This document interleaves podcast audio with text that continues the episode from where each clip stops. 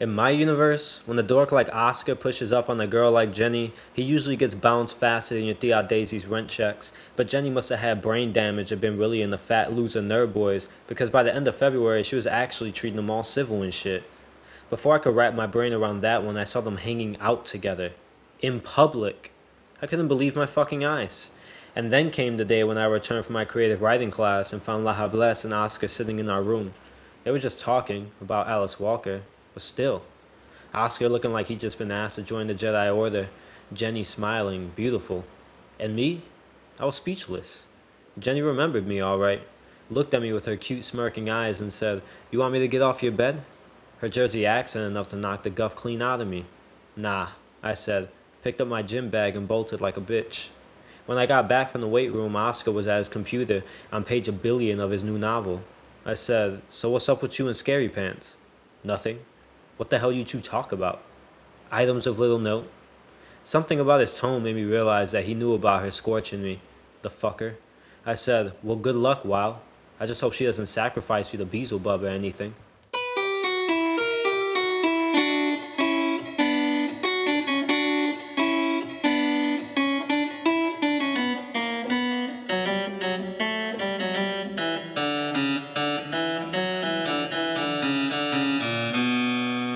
Up, everybody? It's your host, Nelson Santiago. This is episode five of Homies Are Lit. It's going to be the continuation of our episode on Oscar Wao. All right, what's up, everybody? It's your co-host Randy. So, as we said in the last episode, we are going to continue our conversation about Oscar Wao, but focus more particularly on the aspects of we'll say we're calling it toxic masculinity. Um, in some cases, it's blatant misogyny, depending on um, which part of the text you're reading. I guess which aspect of the text you're focusing on. But one thing me and Nelson talked about when um, throughout reading this book, you know, texting before we actually had the real conversation about it, is kind of how the language paints Junior and Oscar um, almost to be polar opposites but tries to connect them in that they're Dominican men and thus they should do things that Dominican men do. So there's this very heavy stereotype, right? That Dominican men are expected to be drowning in women, that they're expected to be cheaters. And if they do cheat, um, as Junior sort of mentions in the book, it says, ah, well, it's, you know, it's not really my fault. It's just the Dominican part of me. Um, there's never really any real ownership as to what's going on, even as the story develops. Like you go into the end of the book, and Junior he develops a deeper relationship with Oscar's sister Lola, but for whatever reason, he can't really find it in himself to be committed to her. Like he constantly finds a way to fuck up the relationship, even when it's literally, you know, in his hands and stable. So we're gonna focus on these different elements and sort of how um, in the end of things, we feel that Junior actually sort of, I don't want to say change because I feel like that's too strong a word to really cue into what he did. He didn't really alter his character all that much, but he came to deeper realizations about how he acts with women, um, how he acts in general with the world as a man, and how Oscar really taught him some lessons on how to be a more well rounded person. Um, but before we do that, so I want to revisit our descriptions and characteristic, characteristics of Oscar and Junior so that we understand, or so that you understand what we mean by contrast. All right. So, talking about Oscar and Junior, Oscar, as we described in the episode beforehand, is um, definitely more American than Dominican. He's uh, into comics, like magic shit like that. Like, yeah, he's really um, like Americanized. He's a nerd, pretty much, heavy set guy. He's just not cool. Really low on the friends and all that shit. You know what I'm saying? Junior, definitely a confident guy. He's a womanizer. Apparently, he's pretty strong. He's full of himself, more outgoing. Definitely has I, I don't want to say better character, but I guess a more social character, and like he fits in more with the world than Oscar does. Um, and if you think about Oscar and Junior, You just think about like two sides of the coin. You know what I mean? Like everything that Oscar would feel he's lacking, I, I would assume that he just assumes that that's from Junior. And, you know, anything humble about Oscar, you know, like the way he views the world and everything is exactly what Junior's missing. Uh, he just believes like he could just do whatever he wants. He's pretty much like, uh, yeah, I want to say kind of like full of himself. Like he's just feeling himself all the time. That that's how I would describe him. Yeah, yeah. Junior kind of like operates in the world like he doesn't have a single flaw. Um, though he does like what what I always found interesting. I took a lot of like just random um, page notes about this. Like sometimes when Oscar would be talking um, about different things, like he said one time, Junior walked up to Oscar's college dorm, like to his door, and there was a message written in Elvish on the door. But somehow Junior knew that this was Elvish, so that cues us into the fact that like Junior clearly is a nerd himself, but what we can call a closeted nerd, right? Because I mean, we've talked about this a lot in our podcast and previous episodes. Like, you can't showcase these different things, right? You can't showcase a love for books. You can't showcase softness. You can't be too emotional. Um, you can't be into fucking, you know, Lord of the Rings or mangas, animes. And Junior's into all these things as he tells us. Um, so him and Oscar, they wind up dorming together. Junior says out of a favor to Oscar's sister, but really, like, you know, he didn't really, then he paints says he didn't have a choice because um, for anyone who's gone to college, you know, there's a housing lottery. And I fucked up in this way before also, because I came late from the Latin Student Union meeting. Like upperclassmen get the favor for college lotteries. So you can get, you know, a single apartment in the nicest building on campus if you show up on time. If you miss your slot, then you are tossed all the way to the back. And this is what Junior's justification for this is. He missed his slot like I did, and you get tossed all the way to the back. So anyway, though, he acknowledges um, that he understands Elvish when Oscar watches his animes. Junior also watches them from below Oscar, like sort of at his desk. He like pretends he's writing, but he's really into what Oscar's watching. So we know that he has these things in him, but he's heavily suppressing them because again, he feels like it's not manly of him to do. And um, there's one section that we found that I want to read for you all where he talks about um, dorming with Oscar because I feel like it's a good example of how Junior just feels like he has to really portray for us as the reader that he's not a weirdo like Oscar, but he's also he's actually you know a really cool, really strong, really manly dude. So he said, speaking about um, moving in with Oscar, I move in with him in fucking Demarest, home of all the weirdos and losers and freaks and fembots. Me, a guy who could bench 340 pounds, who used to call Demarest Homo Hall like it was nothing, who never met a little white artist freak he didn't want to smack around. Put in my application for the writing section, and by the beginning of September, there we were, me and Oscar, together.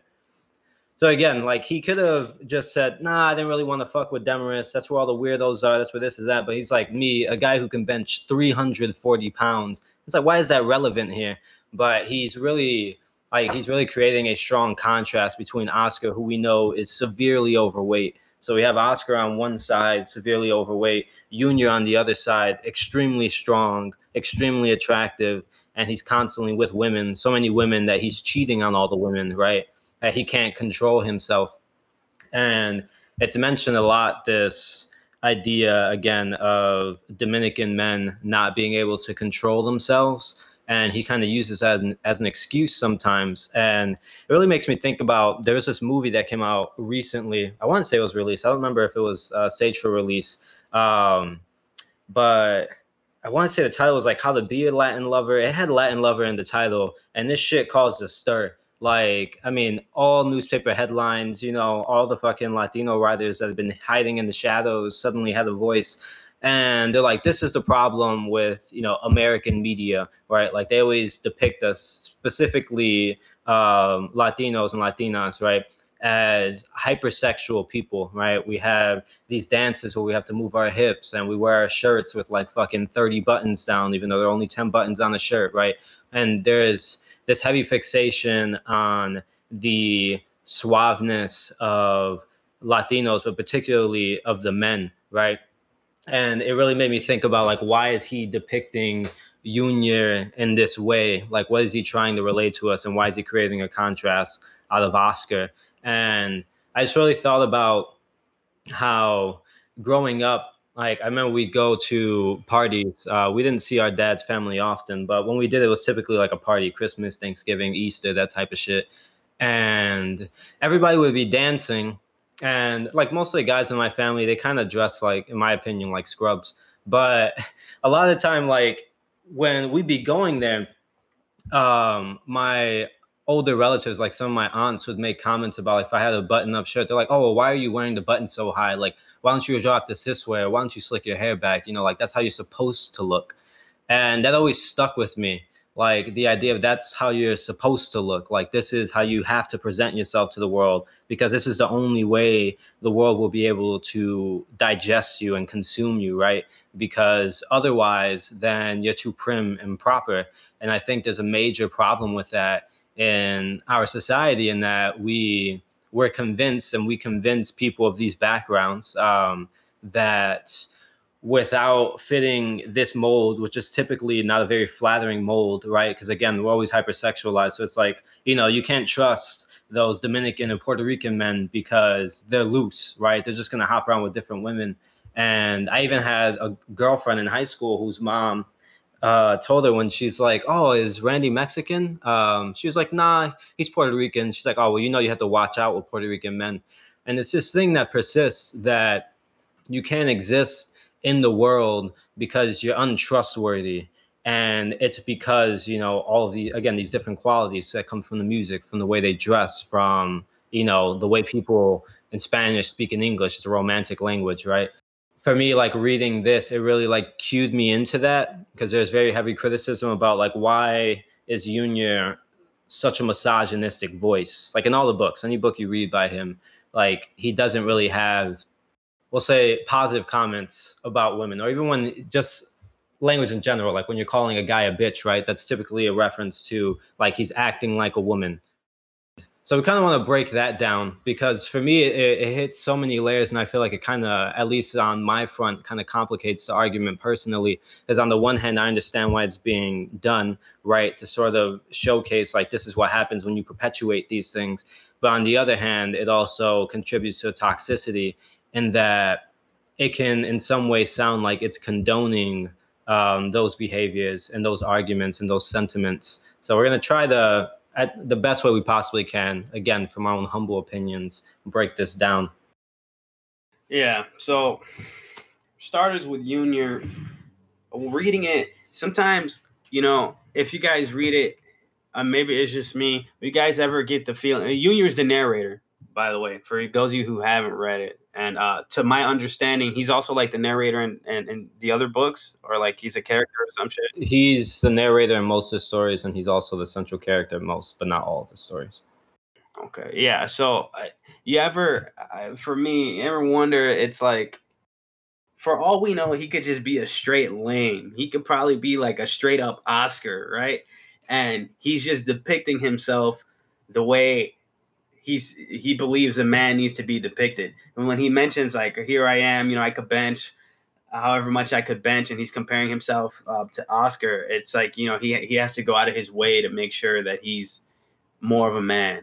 Um, just like why would he admit to enjoying any of the things Oscar enjoys? Because then he's just going to group himself up as, as, to the same likes as Oscar. Um, yeah, growing up, and even now, right? There's just this uh, image of a man. Uh, that's so they talk about like being a Dominican man and all this shit in the book. And uh, just to touch on the yeah, I think it's like how to be a Latin lover was the name of the movie. And for those of you in the hood who were thinking, damn, that's how to be a Latin lover and this a gang, that's exactly what the fuck I thought until I seen the billboard. Yeah, Rude Awakening, guys.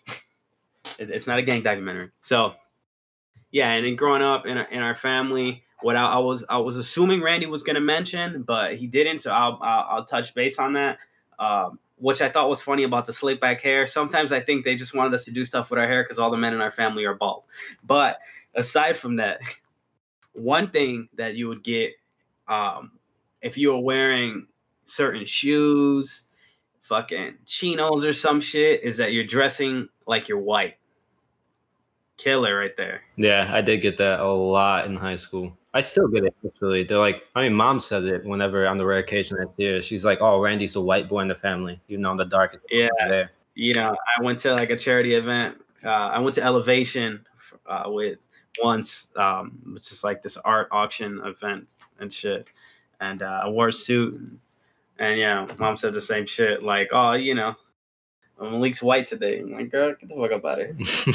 but uh, you know, and it just goes back to that. Like, you know, Junior describes himself as what would be the typical Dominican man, of course, in their eyes, right? Like uh, how they talk about it, because they even try to get Oscar to get on board and be cool and, and start rocking with it like that, right? But it didn't work out for him.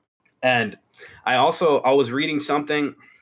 I was reading up, like trying to rehash this, because obviously, you know, we read the book like a few weeks ago already. Yeah.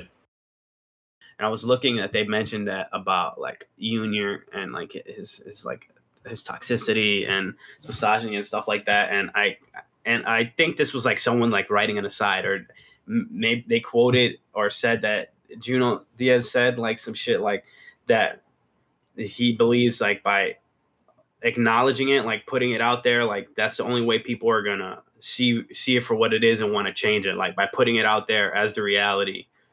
Just to touch on how, like you said, you don't know if it's like condoning it or if, for example, like what that article said, which Mhm. I can't quote it, guys. I don't know where the fuck the article is from. I was just reading it like literally right now. Like there was like a breakdown of like the character, right? But the point was that like I guess that he puts him out there like that for the realization because that's how the people are and to sort of shed light on it, right? Like you know what I mean? Like to acknowledge its existence, I guess, right? Which I mean, I don't know how to feel about that personally because I mean, but then again, at the same time, it's because we know that already. I, I, I didn't have to read it in the book to know that that's how people are talking or thinking inside, you know, the I would say Hispanic circles because obviously we're Hispanic, so that's what we would know, right? So, um, or Latinos. Think about it. Our, the men in our family believe themselves to be womanizers. I say believe because you know it's just like Junior. Do we really know? Right, but Like organized? Do you mean like ladies' men? Yeah, like that, like they would, and I I mean, like based on reference, like those Yeah. are the words they use, womanizers and shit like that. You know what I mean? Like how this guy Junior's drowning in it, right? He's drowning in women, as he says. It's the same thing, like the men in our family, right?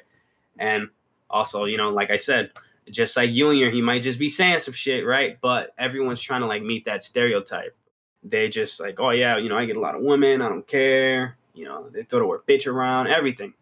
That's why it's like obviously reading in the book we could think of a million we could think of almost our entire family and be like yeah that's that's that same shit they be on. You know what i mean? And back to how like how you said you don't want to say that junior like made a change. Yeah that he definitely didn't make a motherfucking change. I think all i think towards the end what he did was just acknowledge that he might have been doing some shit that he probably shouldn't have been doing he acknowledged that there was another way to look at it because think about it the guy again, like you said, he continued to cheat on Lola, all right, and then he like has like a family of his own, or he gets married and shit, right? And he still like, for the most part, stops cheating around. What the fuck does that even mean? like you're either doing it or you're not doing it. But Yeah. for him, doing it less is like a big stepping stone. You know what I mean? Like, you know, for the most mm-hmm. part, I done cooled it down. So it's all good. Like, but that just shows because, like, you know, the men in our family, like, I'm never gonna get married. Malik, how could you get married? I would never. You know what I mean? And it's like, well, that's good for you, man. You know what I'm saying? Even though, you know, you hold it down however long you've been holding it down, but that's because obviously, you know, like Junior, it ain't the only one. That's that's how I see it. Like, you know, I'm just talking about how you were growing up. That's how I see like he's like matching that stereotype, which is alive and well. Yeah. And then you think about Oscar, he's so much more like, well, I guess you could say he's just not shisty like that, right? You know what I mean? He he doesn't one, he doesn't even he he's not even close to fitting that description, but he also doesn't really want to fit that description because a lot of people try to put themselves in that category, which I think is one of the bigger issues with it. It's bad enough people are saying it and there's like a stereotype around it. I think it sucks when we're gloating about it too. You know what I mean? Like we're we're trying to make sure that we fit in that. I think that's the real issue. Like when we're growing up, they try to mold us to be that way. Talk to as many women as you can. You ain't taking nobody's shit. It's your word. You know what I mean? Over everything. You got to be a firm man. Don't be a little bitch. You know what I mean? Yeah. Like these are all things that are ingrained in us. You know what I mean? And we see it in pretty much our day to day all the time. If just think about it, if someone comes up to you in the hood and they, they try to roll up on you like I ain't no bitch, right? I that's just what people are saying. And if you think about it, it just ingrains back to yeah, I'm not no scary motherfucker. I'm not gonna act like a woman. You know what I mean? Because that's like you said, when they refer to it, they're saying like you're acting like a woman. Oh, don't be soft, don't be this, don't be that. And oh, why would you just talking to one girl? You know what I mean? Or they say, oh, Santiago's, you know, we're womanizers. You know what I mean? That's Yeah. what they tell us. They tell us that shit forever. I, I don't know how to feel like with how it's so direct because I, I I can't say whether I believe it's condoning it or just addressing it or like kind of like a mix because I think it really just depends on how the person reading it sees it. hmm But when I read it, it's like obviously this is the easiest, most relatable book as in a sense of like I can re- open it, read it, and then just start talking about it without really having to articulate many thoughts because it's just like reading a book. It's like having that conversation with one of our own people because that's how they think and talk on that same bullshit. You know what I mean? And especially with uh, kind of always thinking what they're doing is okay and having some sort of justification for it. Most of the time being like, well, you know, we're Puerto Rican, you know, that's what we do. You know what I'm saying? Or like, which makes no fucking sense. But those are that's just how it how it is. And that's kind of what he does. He just kind of justifies his actions, feels like he can do no wrong, but also feels like he's the shit. And yeah, I think that's like everyone, which I guess is the issue that we're trying to address here. That it's super, super common in our in our uh, our upbringings. Yeah, yeah, like it's definitely prevalent, and like I've read, not read, I, I guess I have, I've read a few articles, but I've watched a lot of interviews with Junot Diaz. So I said in the last episode, he's my favorite fiction author. So like I religiously watch this motherfucker's like interviews. Um, and I'd be like at work at the info desk because there ain't shit to do at the info desk at college. Like and he addresses it a lot because it's a big question he gets. You know, he does say he's like if you put it at the forefront, then it's like anything else. People are forced to confront it right head on. And one of the major criticisms he gets is that people feel that within the book that he doesn't push back against those ideals enough, right? That like they're constantly perpetuated, but there's not enough pushback and there's not enough room for Junior to actually grow out of that. And which I guess like I mean it's a solid argument, but when you're looking at like the arc of the books, like I've read all three of the books, and I mean, should he ever drop another book, I'll read that motherfucker too. It's more I feel like it's more heavily addressed in the book that came after Oscar Wao, which is This Is How You Lose Her, because it's focusing a lot on that idea of Dominican masculinity, womanizing, and you know what the complications of that, what the implications are, and looking at sort of deep rooted causes of that but I agree though, like there's there's a strong prevalence of that in our communities. I mean, shit, I remember uh, my senior year in high school I was living with our dad, and we were driving to school one day. Uh, he was driving me to school one day, rather. He worked at the uh, Armory in Chicago, um, in Humboldt Park, and so he was driving me to school, and we're like just down the block, and we didn't really talk much literally like i'd say the most common subject of conversation with him was women. And it was just always how oh like when i was dating this girl i was still seeing this this and this girl. And i don't know why you're wasting your time just dating you know this chick when you can be talking to all these girls and you need to like stop wasting your time uh talking and you just need to act on it. And i remember one time he actually like while we were pulling up to school, like one of my friends recognized me. She waved at me. I said hi, whatever. And this girl, she was only like 16 or so years old, but he talked about her, like talked about her as a person, talked about her physically, like her physical features, her body, as though she was a grown woman, right? But also talked about her as if she wasn't a human, which for me, it just, I remember we got into a big argument after that. And it just made me extremely uncomfortable because I'm like, like for various reasons, but like thinking back on it, like it really reminds me of a lot of the national conversation when um, the president was going into his election cycle in 2015, right? Like all the conversations around, like, oh, do men? He's like, you know, this is just he justifies this is just locker room talk. You know, this is just what guys say and what guys do. But and I think writing it off that way, like you're not i don't think it's necessarily trying to convince the people who are questioning you and pushing back against that logic not necessarily trying to convince them that what you're saying is normal and it's okay. It's trying to convince the people that are using the language and the people that you're trying to instruct with the language that it's okay and it's it can be normalized. And in a lot of ways like i feel like growing up in spaces especially i mean you know that hyper masculinity machismo is very big in latino communities. You know just like left and right like any dude you talk to it seems like an older guy would just really perpetuate those ideals and it puts a pressure on you that makes you feel as though you should fulfill them right? Because if you don't fulfill them then you're literally letting down every single man in your life that's telling you that you should do this. If not you're not worthy enough. You know in the book we have someone like oscar who in the very beginning he has this thing we talked about this i'm pretty sure nelson mentioned in the last episode he has a thing with two different girls it's like maritza and olga i believe.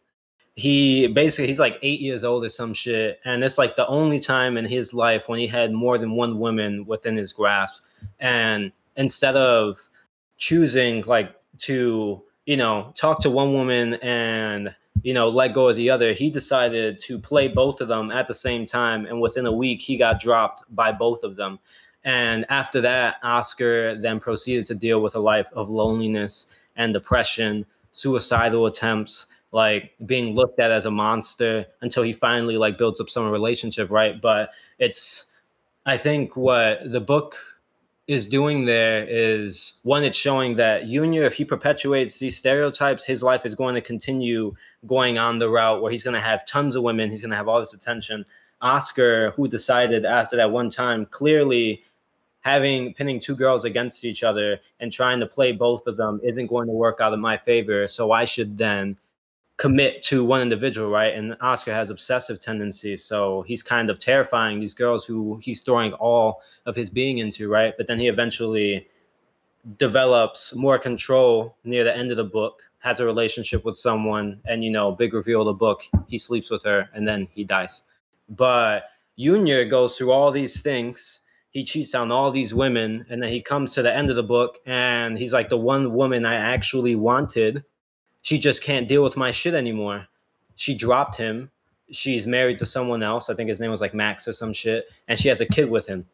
And then Junior runs into her uh, at the end. And I think that's the big lesson of the book that I feel like a lot of people miss, right? Because they're like the entire time Oscar's just chasing after women and he's obsessed with them. And this is all he cares about. Because Oscar in his mind is being in, in the outside world is being told that this is what he has to do to gain fulfillment in life. And what did that lead him to? It led him to death. After he finally found what might have been love, Junior does all this shit and it leads him to loneliness because now no one trusts that they can love him because they don't trust that he can love them and that he can commit to them. So for me, that's the biggest thing I got from the book, um, at least in terms of that message because like after reading a lot of uh, in the past week, I've read a decent amount of articles um, and rewatched like a couple interviews, listened to podcasts about um, again depictions of masculinity in the book and what Junot Diaz meant to do with the book. It seems like he always points in this direction, like direction I just went with like the two characters and the contrast and how Junior kind of learns like you know Oscar actually committed to this woman. He eventually, you know, was able to find that love, but of course, it led him to his doom. Um, and now Oscar is Junior's Fuku, right?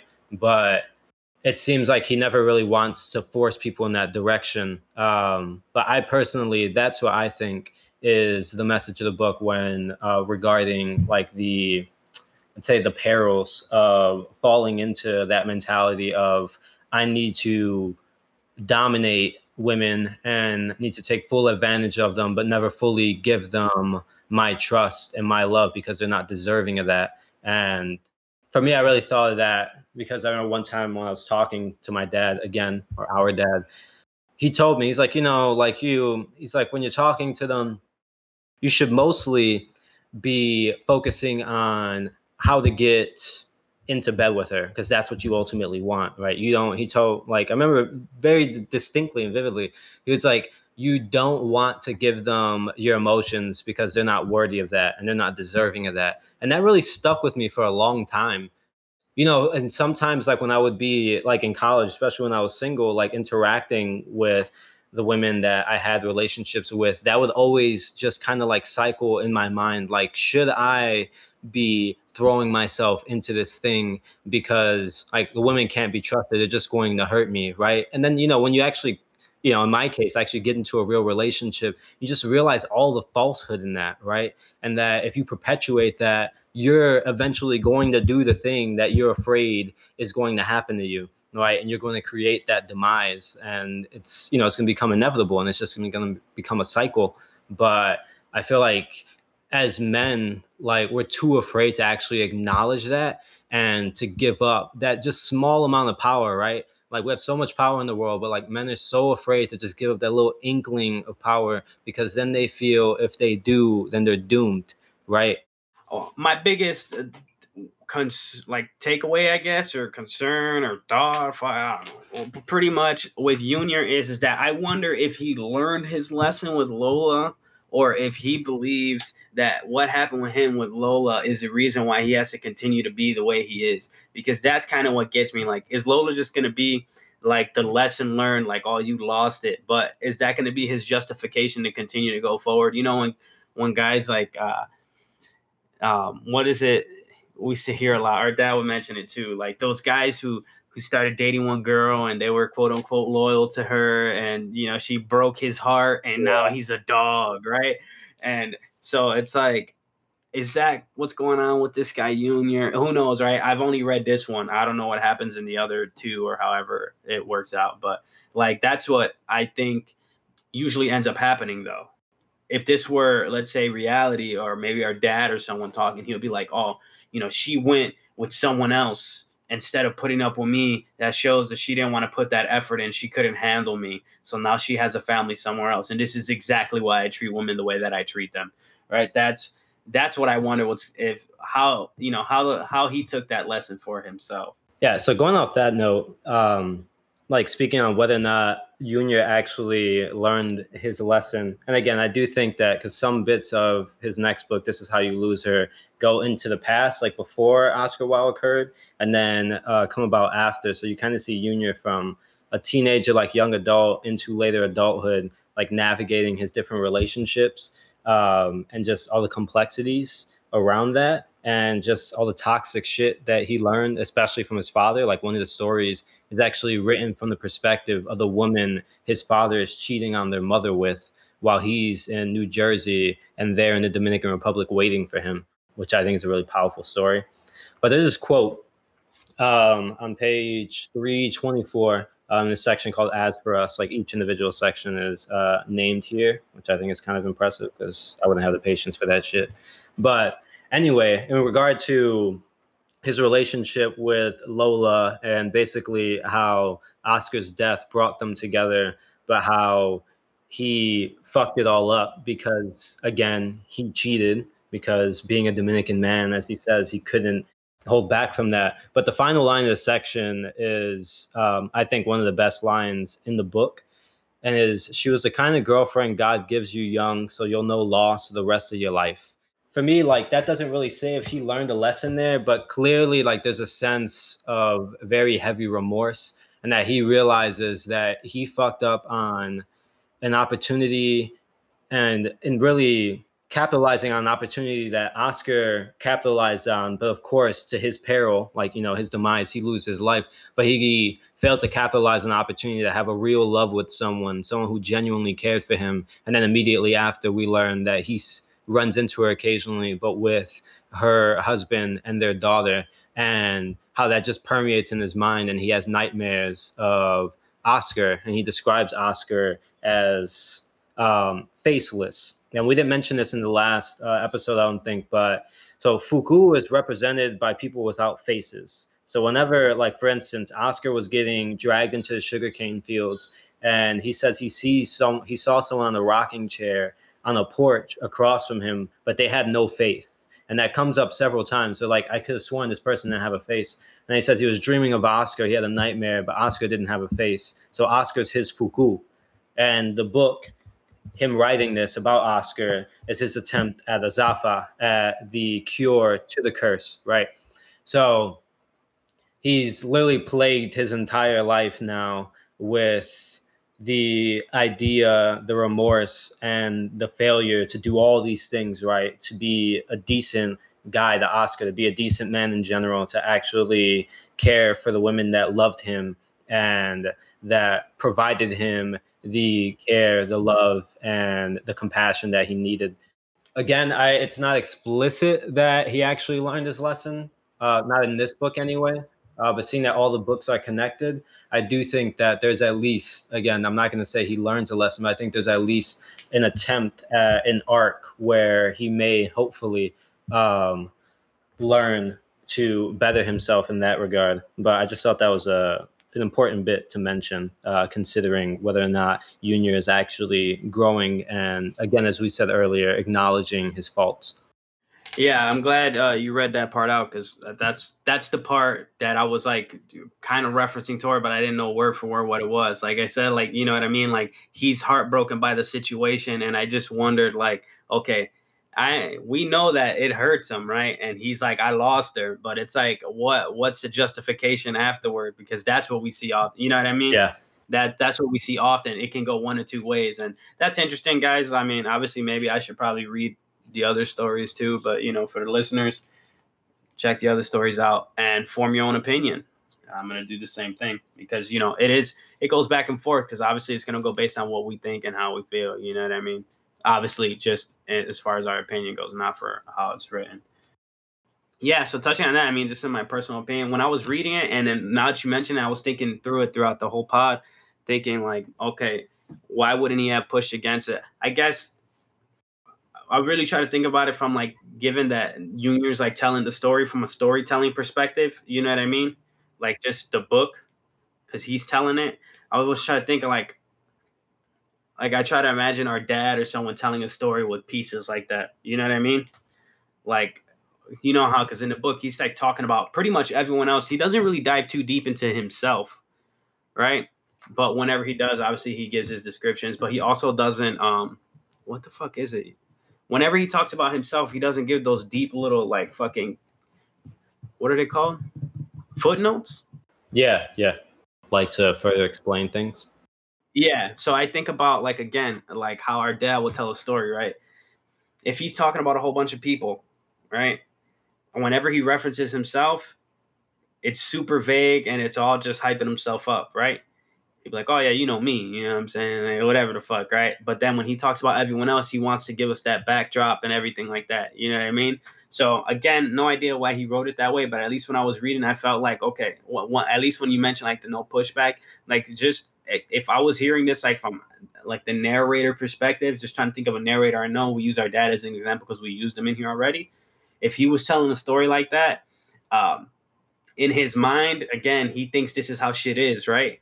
and so I wouldn't, I, you know what I mean? There wouldn't be no, um, I guess, pushback because then that would be the narrator kind of acknowledging that they're wrong in some way. Yeah, exactly. So, and because I still feel like Junior hasn't come to that realization yet and still kind of thinks what he's doing is okay, especially with the reference to he cheats less as like a sign of good faith type of shit. It's like that's how I think about it. Like, okay, the narrator's telling the story and the narrator believes this shit's okay. So he would tell the story without that kind of pushback. You know what I mean? Because to him it's not necessary. Or goes back to like how you said that they use that whole thing with like the whole it's just locker room talk yeah. situation. Like it's just banter. Yeah, you know what I mean? It's like it's just banter. And it's like if someone we know who who thinks that way is like super toxic and you know misogynistic or whatever, right? if they were telling the story, they wouldn't include any pushback on it either because they think they're telling it and they think it's okay, right? And just like how they wouldn't get into these deep, like they, they probably wouldn't be able to dive deep into themselves because they're too focused on telling the you know the broader narrative mm. with other people and also that kind of just goes to like either sometimes i worry wonder if are like are they just full of themselves or are they just painting that persona of that, so they can't really get into detail because then it would be exposing themselves. At least that's what I was thinking about as reading through it. Because eventually, I just got used to stopping to read all the fucking footnotes, and then whenever he talked about himself, I'm like, oh, cool, it's like a breeze almost. Yeah. Yeah, I think it's interesting you mention that because one thing that comes up really often in the book, and I'm gonna reread one of the opening quotes so that they kind of give a preface for this. Uh, I read it in the first episode, but one thing that comes up is that there's this very strong comparison between writers and dictators um, in the book, and there's actually a footnote. Um, I don't have a marker for which page it's on, so I'm not going to actually, you know, waste my time searching for it because that would take too long. But there's um, there there was a conversation in one of the footnotes where Junot, or I guess Junior, but as the writer, Junot Diaz wrote in, dictators and writers have always had like these very serious, intense beefs. I mean, it's anyone, again, if you follow history, historical uh, precedent, like artists are usually killed by dictators, right? Especially like poets and writers and shit, like Pablo Neruda. A lot of people are like, oh, he died of natural causes. We know Pinochet whacked him.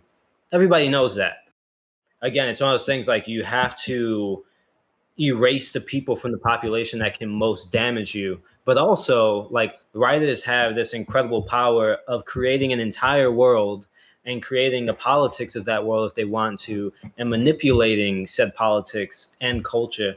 And so the first quote that opens our book is quote of what import our brief nameless lives to galactus from the fantastic four we know that Trujillo is a dictator in Dominican Republic um, for like 30 or so years. And he is mentioned very prominently in the book. In a lot of ways, he's, I think, another thing that I don't, I mean, I haven't read enough uh, commentary on the book that's focused on this, but I feel like this is also kind of missed is that Trujillo is painted as like the ultimate player. Like this dude slept with billions of women. There are only 10 million people in the DR, but they're like he's painted as this man who had like access to anything he wanted. And again, because he was a dictator, he couldn't say no. So before I go into the last thing I want to say, I'm going to read a section um, that I remember someone mentioned in my writing class, with my professor Rebecca Entel, um, who actually taught this book and who a lot of whose notes I've been using to kind of lead this conversation. But someone mentioned this in terms of like kind of like the humor in the writing, but also kind of like the darkness in it, how it's blended together and it kind of makes it seem lighter than the situation actually is. So on page 216, you say Abelard, Oscar's grandfather, Abelard's serious, intellectual oldest daughter was no longer her tall, awkward, flaquita self. Adolescence had struck with a fury, transforming her into, young, into a young lady of great beauty. She had caught a serious case of the hips ass chest, a condition which during the mid 40s spelled trouble with the capital T to the R to the U to the J to the Illo. Ask any of your elders, and they will tell you Trujillo might have been a dictator, but he was a Dominican dictator, which is another way of saying he was the number one bellaco in the country. Believed that all the toto in the DR was literally his. So again, we have this dictator who's ruling for decades over a small island nation, what 10 million people, and he is ruling, running the country. Like uh, there's someone in the book they call it a culocracy, right? Culo being ass, and ocracy being right this larger form of government, plutocracy. So they're saying Trujillo ran this place as like basically his brothel. Anyone who has an attractive daughter, an attractive wife, like an attractive cousin, Trujillo expects to sleep with that person because he sees it as his right as the supreme leader of the Dominican Republic. And then we have Junior, who's writing a book that's very anti Trujillo, but also practicing the same shit that Trujillo practices with women. And the point, the reason I mention that is that one uh, the comparison with writers as dictators like as a writer junior could have changed that narrative. He very well could have done so but he didn't. And i think the reason he doesn't in the book is to showcase how deep rooted this shit actually is. Because again there could have just been a pushback that yeah you know junior's a piece of shit and him acknowledging he's a piece of shit and he kind of has to address that. But the fact that we get this entire history of Trujillo and how he basically has a history of rape throughout Oscar's entire family, leading up to Oscar going to the DR, and, or history of rape probably in Junior's family, and how these beliefs and these practices are now perpetuated in Dominican society. I think it's the book is an argument of not necessarily like what Junior is including or leaving out, but what Dominican society needs to confront, right? We need to confront the fact that this motherfucker ruled over the country with an iron fist and he made misogyny and toxic masculinity a common practice and something that should be welcomed. But again, on that same plane as a writer, like if we're saying writers are like dictators, I think that um, at least I could imagine arguments being that then again, Junior should have been more proactive, or Junot Diaz should have been more proactive about including those components. But personally, me, I kind of appreciate the arc that includes um, the Trujillato, as they call it, because again, it shows how deep rooted it is and how difficult it can be to break that precedent when literally everyone in your life who is associated with this culture has perpetuated it.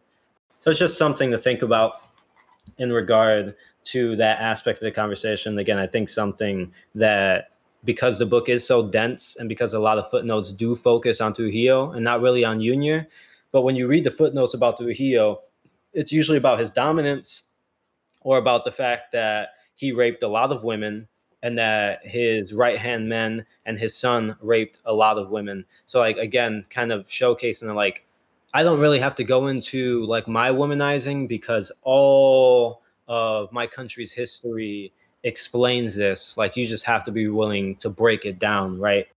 I guess in some ways the book could be on Junior's attempt, where we're talking about the character, his attempt to do so. No, I I didn't even think honestly that whole breakdown was out of my head. But guys, if you guys have any say or thoughts on that, or kind of want to school us on your opinion and shit real quick, just hit us up. Let us know. This is our second episode on this because, like Randy said, the shit's dense. So you know, going forward, if you guys want to. Uh, talk about it more and have like a broader conversation, you know, live stuff like that, just hit us up. We could talk about it because, you know, there's probably a whole world of things that we're missing out on uh, that you guys are probably thinking about. And if you guys want us to touch base on that or anything like that, just hit us up. Homies are lit on literally anything social media. It's homies lit, guys. Yeah, and again, if anyone's interested in reading the book, you can find it just about anywhere. It won the Pulitzer, so it's probably going to be on bookshelves forever.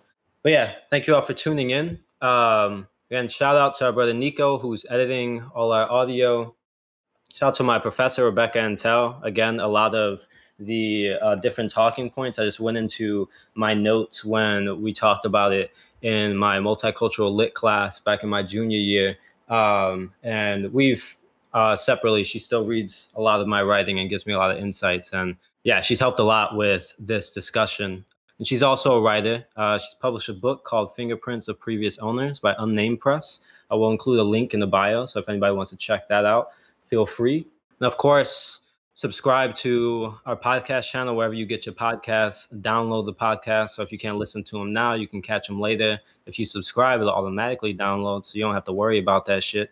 And yeah, follow us on social media. Um, any contacts, anybody wants to reach out with writing, uh, wants any insights, um, just wants to talk the books, you can catch us at nelson at homiesalit.com or randy at homiesalit.com um, for our G Suite. And yeah, thanks for tuning in. All right, guys, signing out.